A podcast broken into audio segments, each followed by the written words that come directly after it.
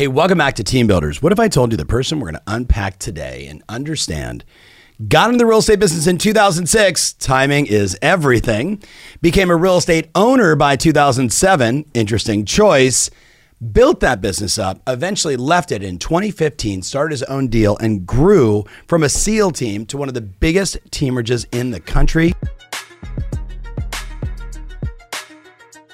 Steve, welcome to the show, man. Thanks for having me, Tom. I'm super pumped to have you. So obviously we've known each other for going on 6-7 years. You have had extraordinary growth. But I was doing some research on you. I thought what was interesting is like your double major in biology and economics. Yeah. So it just makes sense to go into real estate because biology and real estate, Steve, help me understand that. So I think, you know, immigrant family, which teaches you, you got to hustle. Right. But the doctor road was the road I was going down. I assumed. I mean, who else is doing biology, right? So what happened? Like where in college did you finally go, maybe I don't want to do this? When you have, I played soccer, right? So we're doing practice every day. Then I got labs and I just burned myself out. So I said, hey, before I go back to med school, let's just do some consulting gigs. So I got into consulting. Did a little bit of work with Accenture, had some fun, started making some money, and that actually got me into real estate. That sounds more the, you know, the econ, right? Because they're like, okay, we want those smart kids that understand, you know, the numbers in the world markets and all that stuff. Yep. How did biology help you through all that?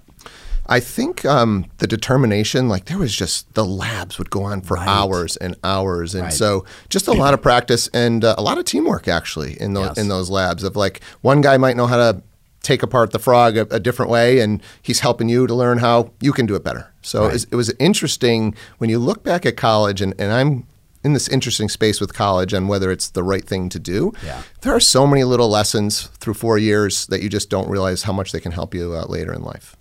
You know, having not gone to college, but watching both my boys go through college, and you know, one, I don't know if I want to go to college anymore. I'm like, hey, this may be the only time in your life where you can screw around as much as you do, right? Have a ton of fun. Please don't, you know, hurt yourself or anybody else. Yep. And then get your degree and move on, right? So I also have mixed emotions because I think anybody that has to take on that student debt, that is a horrific, horrific amount of debt to get an underwater basket weaving degree that gets you absolutely nowhere, right? So so I agree with you. But let's talk about Accenture to real estate. Yep. So you're out doing consulting. At what point did you say to yourself, you know, this consulting gig is pretty good, you know, Monday through Friday, probably benefits, you know, publicly traded company. I'm going to go sell real estate in 2006. What were you thinking? So making some really, really good money at an early age. And my now wife said, hey, you can actually go on a vacation, right? So we went to Jamaica and I bought a book on sales because I had started investing some real estate. And I'm like, man, this sounds like a lot of fun. And I don't love going to the office every day and being locked in a room from, you know, 9 to 5 or 9 to 9. Whatever, yeah. And so I turned to her, I said, I think I'm going to go back and quit. And she said, okay. You know, and so, you know, super supportive wife for the whole journey. And so I did that. And I knew they would have always taken me back. So it wasn't as big of a risk. I had no kids, no real debt at the time, a little bit of college, but yeah, so it wasn't a huge risk. And then I just loved sales. You know, I got out, I had a first year in sales that was remarkable. I had a lot of fun, made a lot of money doing that. I'm like, this is way better than consulting. Okay. And then the global economic meltdown hit. So that was like a short window of like, whee, and then bang. But your broker came to you to unpack that story. Tell people, like we're gonna get into a lot of the sausage making of what he does at an extraordinary level with 120 salespeople and 1,500 transactions this year. Like he's built a machine, but you gotta have context for the backstory to understand how he got here. Yeah. So what happened in 2007? So basically I said, hey, if I'm gonna do this real estate thing, I'm gonna go all in like I did with everything. So I went to, you know, the NAR conference. I went to every conference. I read every book. I bought all the different, you know, little coaching platforms, you know, $500. And put it into play. Put it in all into play. And, you know, the broker kind of came to me and said, hey, can you teach other people how to do whatever you just did in that first year? And I said, yeah, no problem. Isn't that great when the broker's like, I don't know what I'm doing. You figure it out. So yeah, great real estate mind, but systems and process weren't his thing. So he said, hey, you know, I've got this opportunity. We can grow this brand and let's partner up. So we did. Yeah. So you become a broker owner. At this point, how old are you? 25. Right. So now you're a co-owner.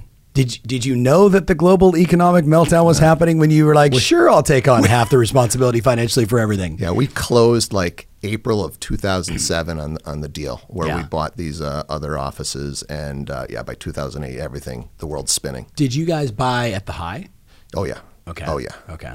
Yeah. The worst possible time. And you know, I had never failed at anything up to that point, you know, and I'm like, this ship's not going down. And so it was just all hands on deck, and we made it through some tough years. Yeah.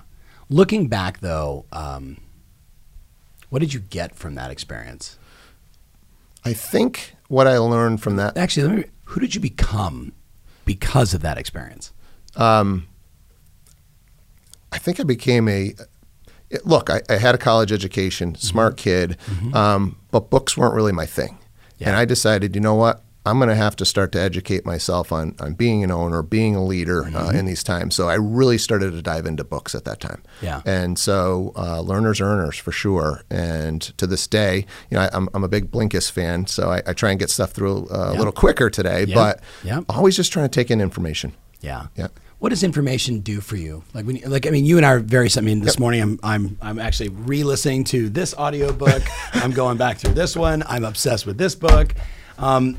But I listen to short form, long form, and then if I'm listening to the book, I listen to it like 1.75. So I'm getting it really fast. Totally love going at higher speeds. And I guess what I've learned is you pick up different things at different points in your life, right? You could read a book at 25 and read that book at 35, and it hits you totally different. So it's just, you gotta constantly dive into this stuff. Yeah, yeah. So let's transition. It's all of a sudden it's 2014, and something happens where you say, I think I'm going solo. Yeah. What happened? I think my partner and I were just going in different directions. He was a great mentor, a great real estate mind, and you know, just at different phases in our life, 20 years apart. I kind of wanted to go in a different direction. And so we just came to an agreement, and a very fair one for both of us, where he still let me practice right in the same market, you know, and I was going to go build a SEAL team. So we're going to talk about the biggest mistakes that we see team leaders, brokers make when it comes to recruiting, onboarding, and retention. Because you've done some battle-tested proof of like, hey, this works, right? Because we've made a lot of the mistakes.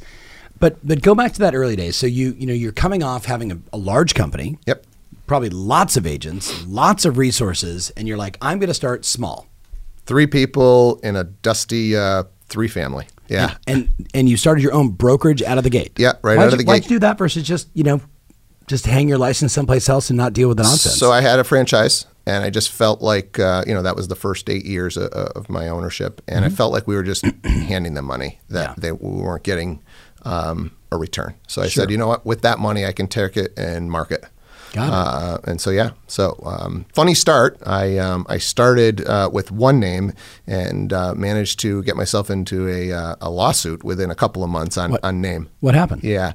So it was a situation where somebody, we did the research. I don't feel like they would have won if they took me to all the way in court, but it was just, I was going between one name and using my name, which is a tongue twister. Yes. Rovithis is a tough one. I had to say it like 7 times, like, Steve, I've loved you for a long time, but like, Yes. So,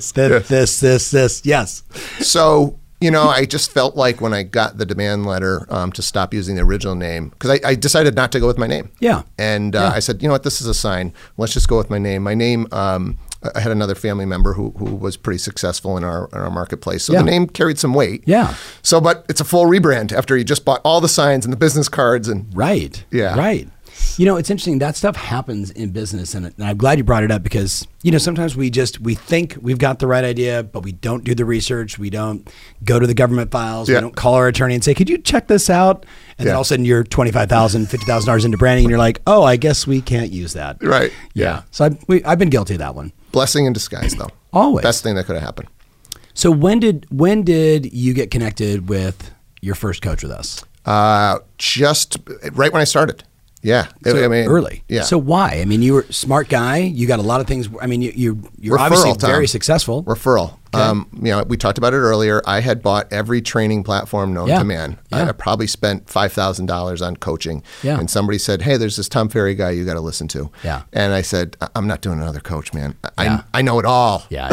Right? Come on, man. I'm 33. I got this. I got this. I bought all the coach's stuff. What's he going to tell me? Went to an event, and it was a life-changing event. So what was the event? I think I went to a sales edge. Yeah. That was my first experience, and I'm like, whoa, nobody's done it like this. Yeah. Yeah. So like learn what to say, be effective, right? Yeah.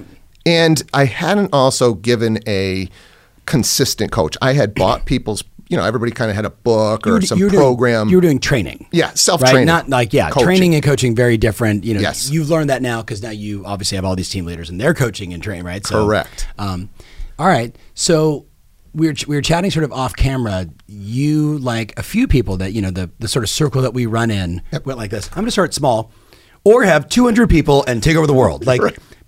But that was a transition to go from three, like walk us through the evolution. If you just said from 2016, 17, 18, 19, 20, 21, 22, help us understand like, you know, the building blocks. What did you add first? How many people? Let's just kind of go nitty gritty deep on that for a sec. Sure. I really like, and this was from my coach, we did a 3-step approach to get me out of production.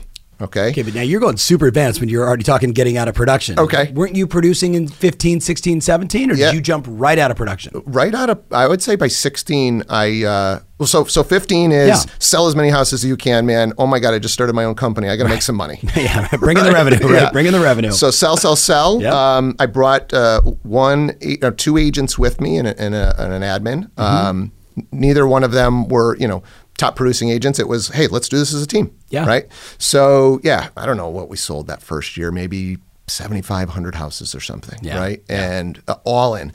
But as I'm working through that and working with the coach to go, okay, first step of building this is let's get you off of buyers, right? And I love this 3-step program for anybody looking to build a team. Yep. No more buyers. What about my best friend? No more buyers, right? So get yourself a buyer's agent.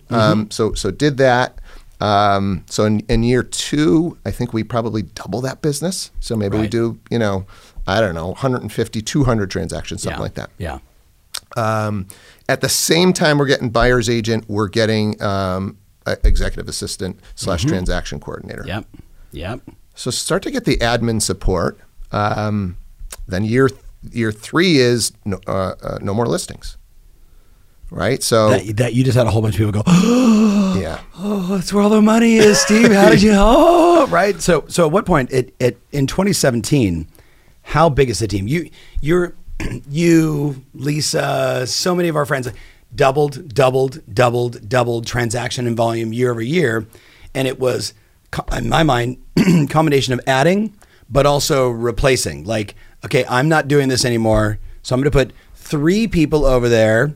And their combined effectiveness is a little better than what I used to do on my own. But now I'm free to go do all this other stuff. Was that the strategy? Yeah, absolutely. And like Lisa, you know, we built and then we also tore it down and rebuilt it. Of course, of course. What about along the way here?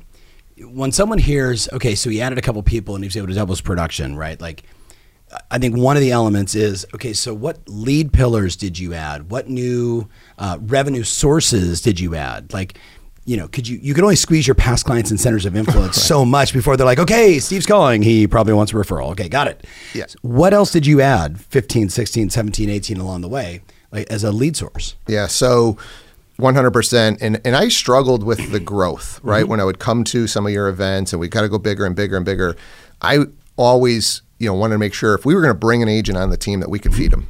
Right. And so, you know, lead gen became a really important thing for us.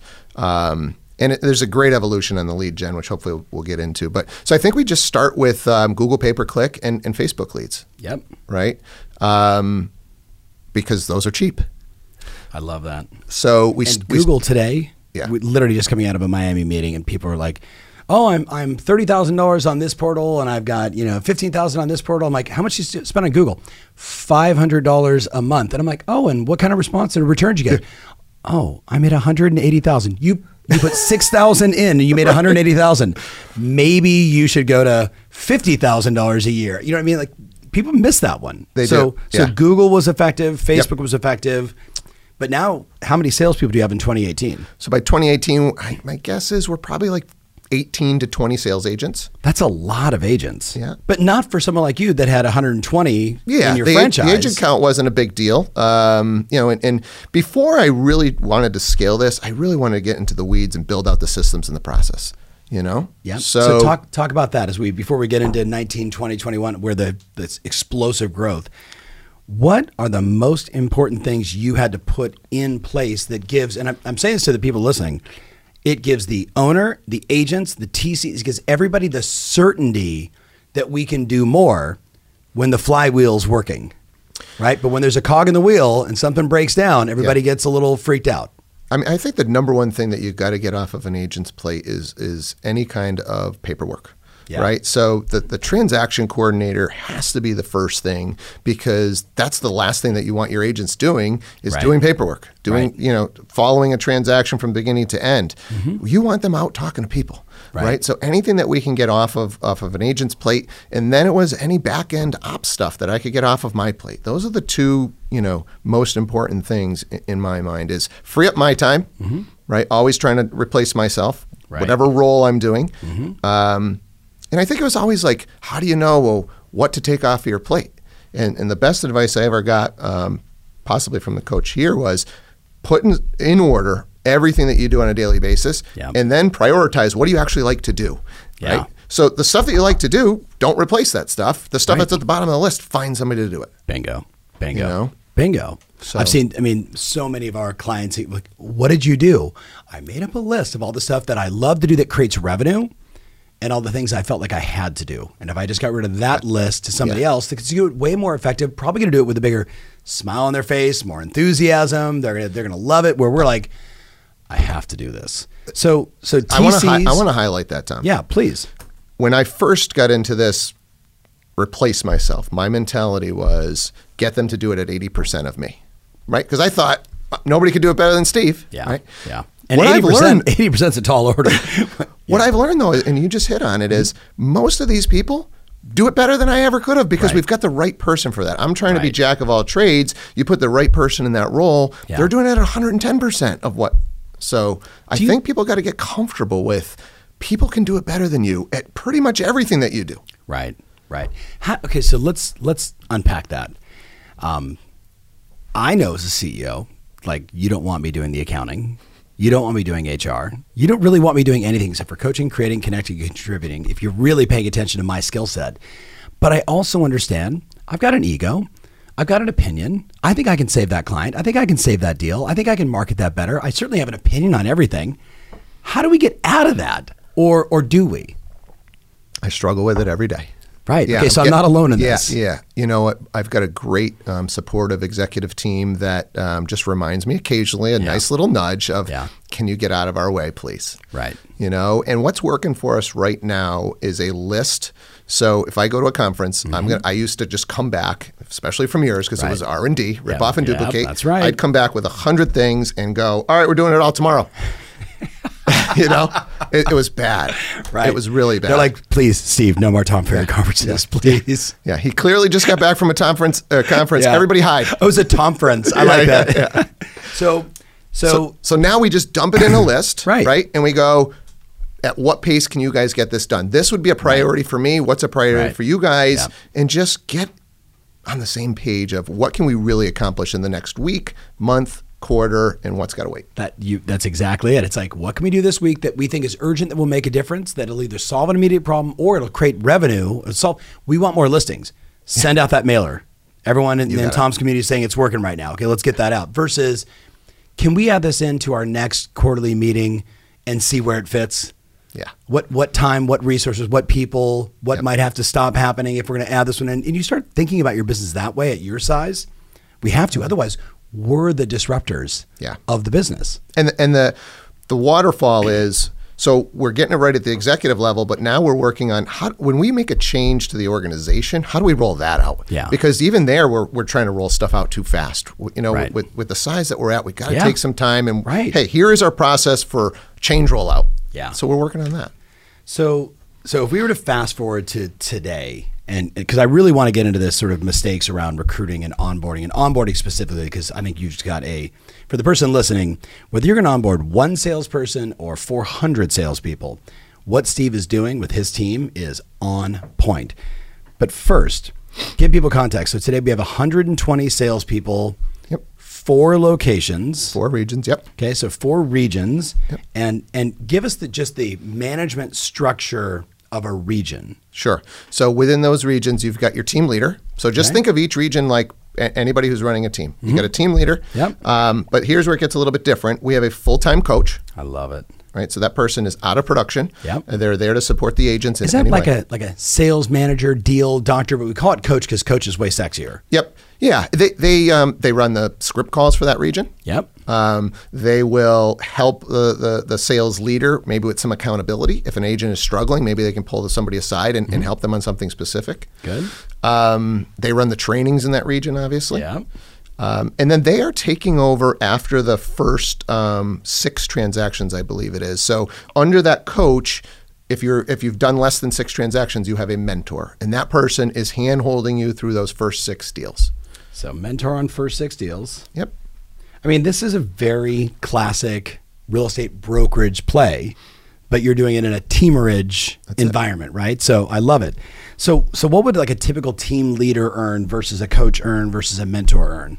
So I think it's going to be depending on the size of these teams, right? So the way that we've done like each of these roles was they were all in production at first, right? So our sales leaders, we're trying to get to about 50, 60 agents per region, where then we believe that those sales leaders can come out. But right now, they are leading their region team leader, and just like a typical team, they're still doing a few deals. Right. We try and keep them on the listing side, so it's a less time intensive. Yep. And our coaches were still in production, but now we pulled them out. So you should be making because you're getting overrides. The sales leader and the coach are getting overrides on everybody in your organization. So the bigger it grows, these should be 6-figure positions. Right, right. And I think the key on these roles too is when we were small, we brought everybody in and everybody's an agent. When you get a little bit bigger, now we can really look and say, hey, you know what? Tom's not the best agent, but man, he really cares. Right. He'd be a great coach. Yeah. He'd be great on those script calls. And everybody doesn't make a great leader or a great coach. So just kind of feel your people out and have a career path for people. So career pathing is so key. And I think it's when I was going through all of your stuff, I'm like, career path, career path, career path. Like when you give people a future to live into, they live into it with you versus at another brokerage. Yes. But let's go back to you. So they're comp, they're making good money.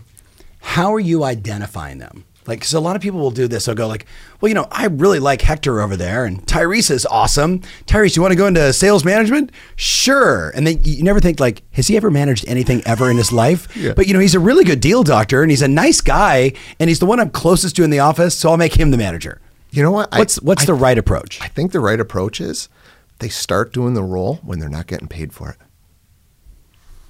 I'm telling you. Some people will just naturally start to do some things, and you're like, wow, they've got it. They want to do it. Yeah. Let's compensate them for it. Yeah. And we've had a bunch of different things kind of come out of that. For sure. Yeah. So look to see what people's tendencies are when they're not getting paid. It's like, who does everybody go to when you're not there? Yeah. Right. Like that might just be your next, like, junior manager, sales team leader, et cetera. Or I think most teams today are using some sort of internal communication, right? Yeah. Who's the person that always responds? Yeah. When one of the agents has a question, the person that always responds probably make a good coach. Yeah. Do you guys use Slack for that? We actually use Google. So we're all in Workspace, so we use chat. Okay. Good. Yeah. Good. And it's all the same. Yeah. It's just another form of easy, fast communication. Are you guys, because you're in 4 regions, yep. so break Connecticut, yep. 2 in Mass, 1 in Florida. You got it. Where's the Florida? Sarasota. Okay, so Sarasota, 2 in Mass, like north and south, east and west? Central and west. Okay, central and west, and then where in Connecticut? Hartford. Okay, perfect, right? Yep. So tons of opportunity. Yep. Leads being generated in all. Yes. 4 team leaders. Yep. Maybe we need to back up because I want to get into the onboarding and the mistakes because there's so much there to unpack. Sure.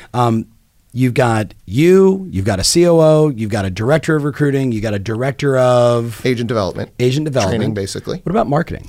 Hired outside. Okay. Yep. So we've got a CMO that is outside the media company. Right. Yeah. Right. No, separate. Separate. Oh, okay, good. Separate. So, and this is an interesting thing for people because you're like, well, I can't afford all these people, right? most of these, whether it's COO, CMO, CFO, you can go fractional now. Yes. I never realized that, right? Yes. So we have full-time COO, but we have a part-time fractional CFO and a fractional CMO. It's perfect. Yeah. So so look into that if you're like, I can't afford all these people. Right. Yep. Right. It's no different from like my buddies over at Picasso. Let's take a $5 million house, just buy 1/8 of it. Yeah, right? So it's the same thing. Take a $250 on our salary, maybe just take 1/8 of it, right? Yes. And have somebody there thinking who has all that experience working with you. Okay, so let's go back to, again, mistakes that you see team leaders and brokers make, mistakes that you've made, and then let's go through literally your onboarding process in detail. Sure. Because I think people are going to take a lot of notes right now. Those that have made the mistakes, myself included, are going to get a lot of value out of this. So talk to us about, let's just go right into onboarding. Sure, sure. So I think, you know, we've always come from the approach that if we're going to give these guys leads, we've got to go heavy on the training. Yeah. Okay. Because I think early on, we had plenty of leads coming in and nobody full-time training. Oh, just put a question in chat or just ask. Right? Yeah. Instead of front loading some training. And so, look, it was an expense that I originally was like, man, I don't know if I can afford this. Yeah. I don't think you can afford not to spend the money up front on the training if you're getting leads for your team. Yep. So it's pretty extensive. So, and our training actually starts before they're even a part of our brokerage. So what we realized, at least in the areas that we are operating, there's been a delay in getting licensed. Getting licensed, oh, yeah, everywhere. Right? Yeah. So we're bringing them into our ecosystem. What does that look like? Access to our script calls. Mm-hmm. Access to we have like a Thursday training, so you can come in and look at that. We do a deep dive 2 hours on Fridays that you are playing in the CRM. So we're actually doing live dialing with one of our top prospectors. Good. So you can kind of watch them do it. And then we have a 6:30 a.m. call that I'm on, which is, you know, we might listen to a Tom Ferry show. We might do a motivational video. But then we spend the last 20 minutes or so just deal with what happened yesterday in real estate. Right. And now... Case study, deal doctoring, you know, education. Yeah. So we might have 30, 40 agents up at 6:30 in the morning trying to just get better. You know, we've got this mentality, you got to do at least 100 deals before you kind of know what's going on. Right. So how do I get 100 deals worth of knowledge into your head as fast as possible? So, and again, and this is happening with people that are, maybe they've taken their exam. Have they committed to you, or is this a part of your... They've got to commit. Learned, yeah, okay. So they've got to commit to us. So I've taken my exam. I'm committed. Yep. I'm in, but I'm still waiting for my license. And if that takes 3 months, 4 months, 5 months, whatever it is, you're baking them along. Yeah. And look, I mean, the toughest part about starting in real estate is you're not going to get money for 90 days, right? So how do we try and get the money as fast as possible? Right. So get them trained up, you know, early while they're waiting. Contract trading? Not pre-license. I think all of that starts once you actually got your license. Got it. Yep. So walk us through the onboarding experience. So welcome to Rovi Homes. Sure. I'm in. So I'll give it to you at a high level, and then we can kind of break it down. So our director of agent training really went with this space theme. Okay. Yeah. So we have our entire training platform is called Agent Launch. Okay. Agent Launch. Got it. Yep. So first part is liftoff. Right, obviously. Yeah, I love it. So liftoff is that pre-license scenario where you can get access to some of our training. Start to feel our culture too. I think that's the other thing you'll notice about people is how they're interacting on some of these calls. So we're getting a feel for who these people are before they're even there, and they're getting a feel for who we are. Right. We're not going to be a great fit for everybody. Yep. So that's liftoff. Then you get your license. You're going to go through orientation. Right? So it's like a 1 day, make sure all your systems are set up and everything like that. Do you guys do that internally? Is that done by the coach, the mentor, the sales trainer, or? The director of training, actually. So that's her first kind of interaction with every agent that comes through our door. And I'm assuming this is remote because you're in 3 states. Yeah, some of it's remote. Some of them are obviously at the headquarters that she's at. Okay, so it's like tech onboarding. Here's your, you know, here's access to the CRM, training on the CRM. Yep. We'll start to give them, well, after orientation, that's usually on a Friday, and the following week is what we call boost. Got it. Okay. So that's our 1 week intensive. Okay. Trying to get you on all the core stuff that you need to do a deal. So I'm a big fan of total immersion training, and a 1 week intensive is just that. But most of them don't remember everything. True. So what happens afterwards? They go into orbit. Ah, right? Wait, I'm now in outer space and I don't know what I'm doing? Yeah. I'm scared. I love it. So we boost you, we give it all, but you can't, exactly. You can't retain it all. Yeah, you got to learn and do, right? So orbit is and I don't know how many modules she has built out, but we've got our training learning system. What LMS do you guys use? It's actually Digital Chalk. It's not, perfect. It's not one of the common ones. We use the same thing internally. All of our coaches are on it. Okay, yeah, love it. Great. Love it. Yep. So that's like you've got 60 days to basically complete that training. Mm-hmm. And the nice thing about that is we can put some tests in there. Right. So you can't just go through it, and we'll know whether you actually are, learning through these modules. Check marks along the way, tests.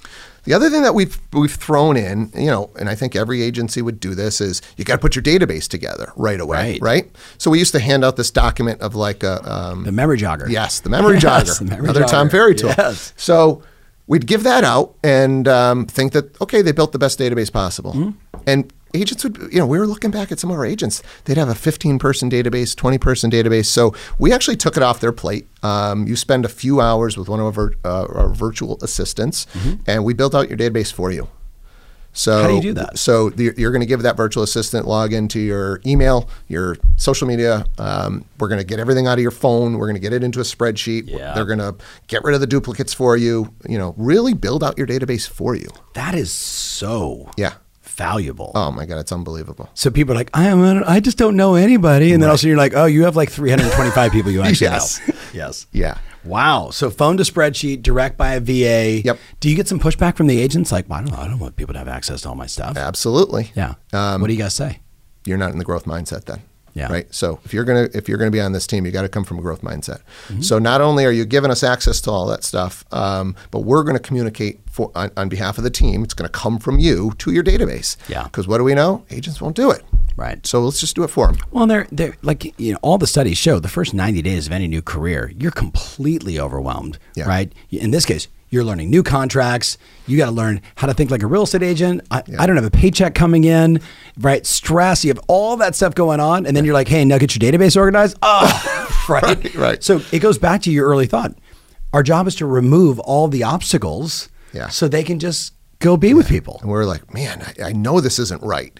And so, we took a deep dive and we build it for them now. So it's smart. Been great change for us. What else happens in orbit? Like, so you got this, days of training, right? Check-ins, like, is it trainings on what to say? Is it training on contracts? Like what happens during this time period? All across the board, Tom. I mean, she has built out just an unbelievable training modules for you name it, we've got it. Yeah. And anytime, so we use Zendesk as our kind of repository. Yeah. Okay. So anytime somebody asks a question and we can't say it's in Zendesk, we got to build out an article. Right. So, so we train our coaches, if it's not in there, build an article. So we want you to turn to an agent and say, hey, there's an article on this. Go read that. And if you still don't understand it, come back to me. Yeah. And those are the type of people that we're looking for, is those that want to learn. Of course. So, if they're like, oh, can you just tell me the answer? No, I want you to get all of it. Yeah. Right. So read the information and it. But what do you do with it? I mean, we have, what is it like? You got 4 minimum modalities of how people get information. Yep. So what if I'm not good with reading? I'm better with video, or I'm better auditorily. What do you guys do then? So that's her final piece to the space theme, which is access. Okay. So access is your core trainings. Mm-hmm. It happens every other week, and it just is on repeat every single quarter. Right. So that's your buyer presentations, mm-hmm. listing presentation, how to run an open house, how to negotiate offers, repair requests, stuff like that. So that's live. Yeah. Or if you're in another region, then you Zoom in. So what's the success rate? We, I talk to brokers all the time and they're like, oh, I've got the best new agent training program on the planet. I'm like, well, what's your success rate? Well, my per person productivity in my company is 6. Yeah. I'm like, oh, now they're a traditional brokerage, not a lead generation based teamerage, right? So I'm not knocking them, because if you get to 6 and your sales price is $750,000 and you have core services, you're actually making a lot of money. You're not a broker. But the failure rate is really high. Really high, yeah. And we're trying to be a little bit more aggressive than we were probably in the past. We were willing to keep some people on if they kind of just fit the culture. Yeah. And now we're trying to say, look, it's not just about culture. Like these leads are expensive. And I guess at the end of the day, if I give the lead to you, and you don't close it, and I give it to Johnny, and Johnny can close it, it's unfair to Johnny to keep giving you leads. 100%. So like A 100%. Players want to be around other A players. Yeah. So we're just trying to level up the bench. We literally just had Chris Mersal from Topgrading at the Miami event yesterday, and like the whole theme is A players, players only. How do you get to A players? So when you said that, that was my big smile. Yeah. So access is that ongoing training, but Steve, in the last 24 months, and you could really argue, almost the last 48 months, how you represent a buyer today is so different from what it was in 17 or 18, right? It's so intense today. I was looking at the numbers yesterday. It's 348,000 homes for sale right now in the US, and we're in April, in the spring market, when there's typically 1.25 million. Yeah. Right. And interest rates have gone up and, right. So have you guys modified the training at all? Are you doing more? Are you finding with your existing people that are not a part of this onboarding that you got to do way more sales training around getting offers accepted, taking more listings?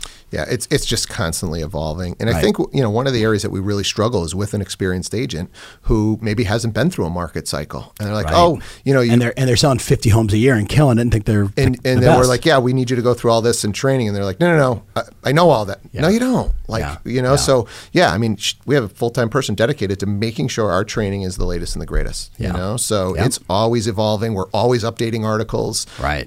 So yeah, it's the training is a beast. Yeah, I listen. I agree.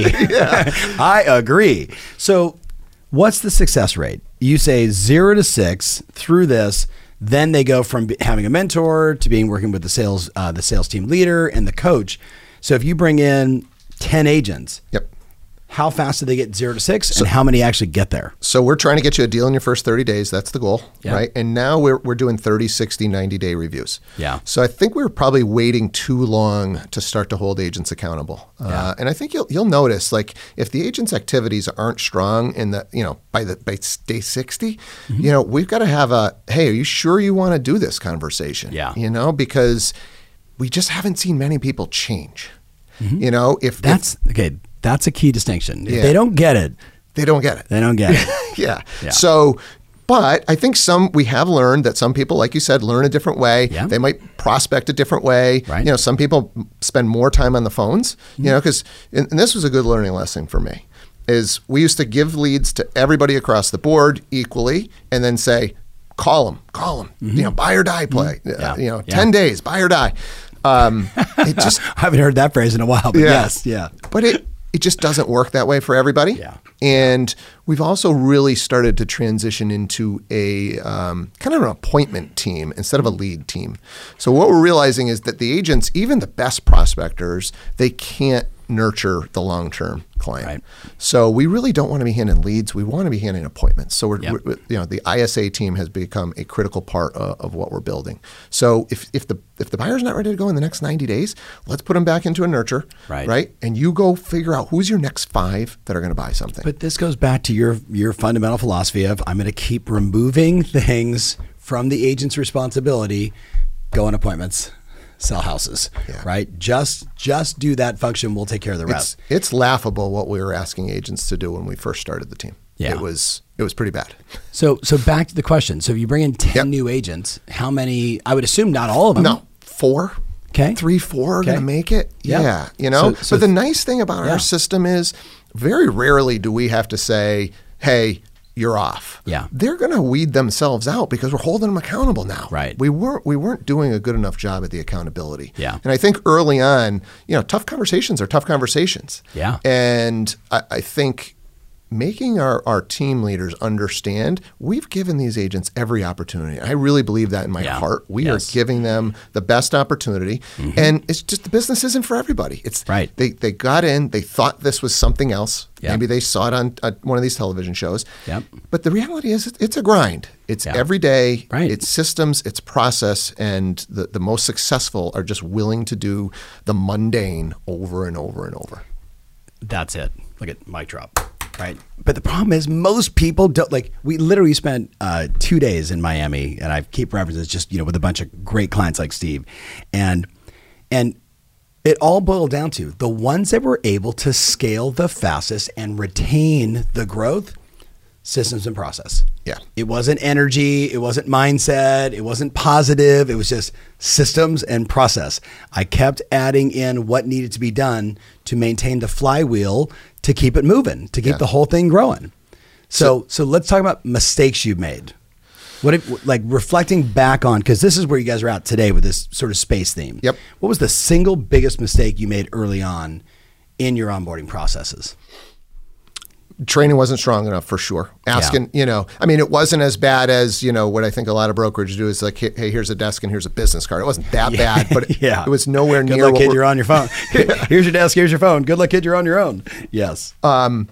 Underestimating how important the language is. You know, so, you know, we listen to all of their calls now. Yeah. And even if you're in script training, you know, what you do live could be different. So they get scored on those. So kind of listening to that and making sure they're actually saying the right things. Mm-hmm. Definitely expecting too much follow-up. Yeah. To think that a human being is going to be able to follow up forever with a lead, no chance. No, well, especially when they have so much inbound coming in. Yeah, right? It's just very easy to go, the next one will be a now buyer. Right. Right. So we're really trying to train. I'll get to that person later. Yeah. Train on now. Just make a connection. Yeah. Right. It's another human. It's not a lead. It's another human being. Try and make a connection with them. And if they're going to buy in 30 days, 60 days, or 90, you keep them. Yeah. If there's something else, let's educate them and help them for wherever they're going to be 2 years from today. Bingo. So let's finish with commission mistakes and where you're at today. Yeah, and I want to just preface to everybody, the real estate industry churns at 2% every month. You with me? Like, that's a number you can Google. It's fast. It's just meaning, like, they leave the industry. And then I remind people, everybody's being recruited all the time. We continue to recruit our own to stay with us and keep moving forward, right? And we're recruiting new people into the business every single day. And all of your people right now, as you're watching this, Tom Toole said recently, if you're going after new agents, 30% of them leave. He said they leave because they didn't work out, they couldn't sell a house, or they did really well and they no longer saw the value and they leave. So we have to always be doing this. But one of the solutions is to career path with our commissions. Yep. So tell us the different models you've done and then tell us the model you're at now. So, you know, we started with and this is a tough one because I think a lot of people are on this. I don't think it's the right way to go, but we started with there's a different split on your personal, and there's a different split when the team gives it to you. Right. And the tracking and all of that was just, it was really, really difficult. Yeah. You know, and I think when we made that decision, we're changing, agents are changing, and we lost some agents, you know, but I think, you know, there's just one split. Now you can level up on your split, but having the, you know, personal deal versus team deal, I think is a mistake. The only sort of good thing I've seen around that model, there's a few things I've seen, but one in particular is, Steve, if they're not in the CRM, they're not in your sphere. Yeah. Right. I can see that. Because they're like, you know, they meet him in an open house and they go, well, he became my friend. Yeah. You mean at the open house of the listing that we took, that we let you go work the open house? All of our marketing generally. That's our lead, right? They're like, oh. And then in your contracts, a sphere lead is, and everything else is ours. Real definition. Yeah. Right. Like real, like, and getting them to understand, like, there is we spend a lot of money on marketing, advertising, so you can just go do what you want to do, which is go sell houses. So just that clear distinction. But I agree. Confusion of splits. Also, the illusion of choice. Oh my God, if that one's a better commission split for me, I'm going to spend all my time there. Yes. And then I'm not taking care of the ones that we're spending money on. Right. Right. So you went from that model to all 50-50. Yeah. And that was kind of the thing. I think that was kind of the trend. And I think a lot of people are probably still there. It was just everything's on a 50-50. Right. Right. No right or wrong, just your experience. Right. Yeah. But the reality of that is as you excel, as you train, as you learn, you don't put as much of a burden on our support staff. You're able to close at a better conversion rate. And I do believe that you deserve a higher split. Yeah. So that's kind of the evolution of where we are today. So did you go incremental based on volume, based on transactions, or did you, like, what did you do? Lifetime deals, right? Because that gives us an idea of what does that mean? So how many deals have you done? So your first 12 deals with us, you're less than a 50, you're in a 45%. We're going to have to spend more time. We're paying the mentor, we're paying a trainer. Yeah. There's a lot of time and energy. Yeah. After 12 until 50, you're on a 50-50. Yeah. Once you've done 50 or more, you're at a 55. Mm-hmm. And then if you go over 100, you can go to 60. All right. Okay. And then we give some loyalty bonuses for time on the team, mm-hmm. and so that's a 5% boost after 5 years. Yeah. And then if you want to take on a leadership role, we'll give you another 5% boost. So, and it doesn't have to be exactly those things, but I think something to... But there's a career pathing element. Yes. Like, I think the most important thing is, okay, so I'm not just here forever, right? That's I can go from here to here. People, it's white belt, yellow belt, green belt, blue belt, stripe, stripe, stripe. Like people want to see that progression. Yeah. So what have you found? How long ago did you implement this, and what have you found? So I think we probably did this, I would say 18 months ago now. Mm-hmm. So we've been on this for a while.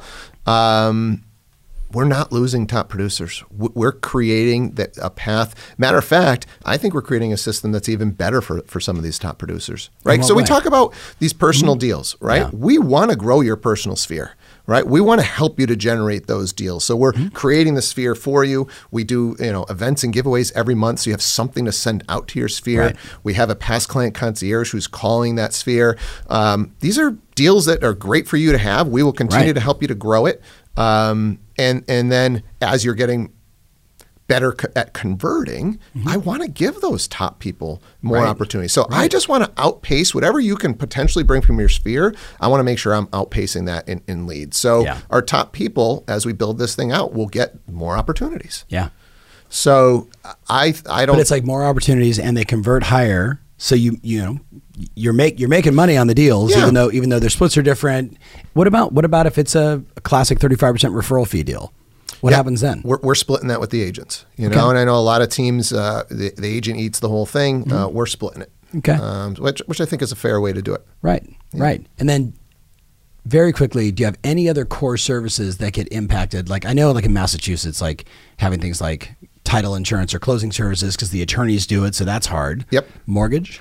So we're in a MSAs for both of those because they are difficult in our state. Right. Yeah. And then what about things like home warranty? We don't do much on the home warranty. Okay. We use whatever the big one is there, American Home Shield. Yeah. We have it, but it's not something that we push that much. We really encourage our agents to use it when you're in a jam. Right. But we don't push it that much. It's good. So I like it because it's like, no, we're going to make money as a real estate brokerage. That's it. Right. Yep. And that's power. So on 1,500 transactions, what kind of volume do you guys do, and what's the gross commission income? Yeah. So math is terrible. I know it'll be $500 million or a little over. Yeah. So I don't know what the commission volume is on that. Yeah. I don't know. Yeah. Is it 12? 12? 12 and a half? Yeah. In that range? That sounds about right. Okay. Yeah. And I mean, that's big because last year you did like 5, right? Yeah. So like you're one of these double, which is I think it's sustainable. I think these regional teams, the way that we've built this out, the training, the recruiting department really understands who we're looking for. Yeah. So we're doing a better job of bringing in the right people. Holding people accountable once they're in, so we're getting them out quicker. We used to hang on to people that probably shouldn't have been in our organization for too long because it was kind of like, well, she's nice. He's nice. Yeah. Yeah. But it's time. It's time. It's time. Nice, but she's nice, but it's time. Okay. Speaking of time, this has been awesome.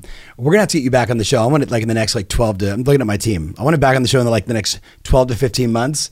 So then all of a sudden we got a couple of years of data with a new model, right? The direction. And of course, by that time you'll be doing 3,000 transactions. Hopefully. I got a solution for you, but I'll talk about it offline.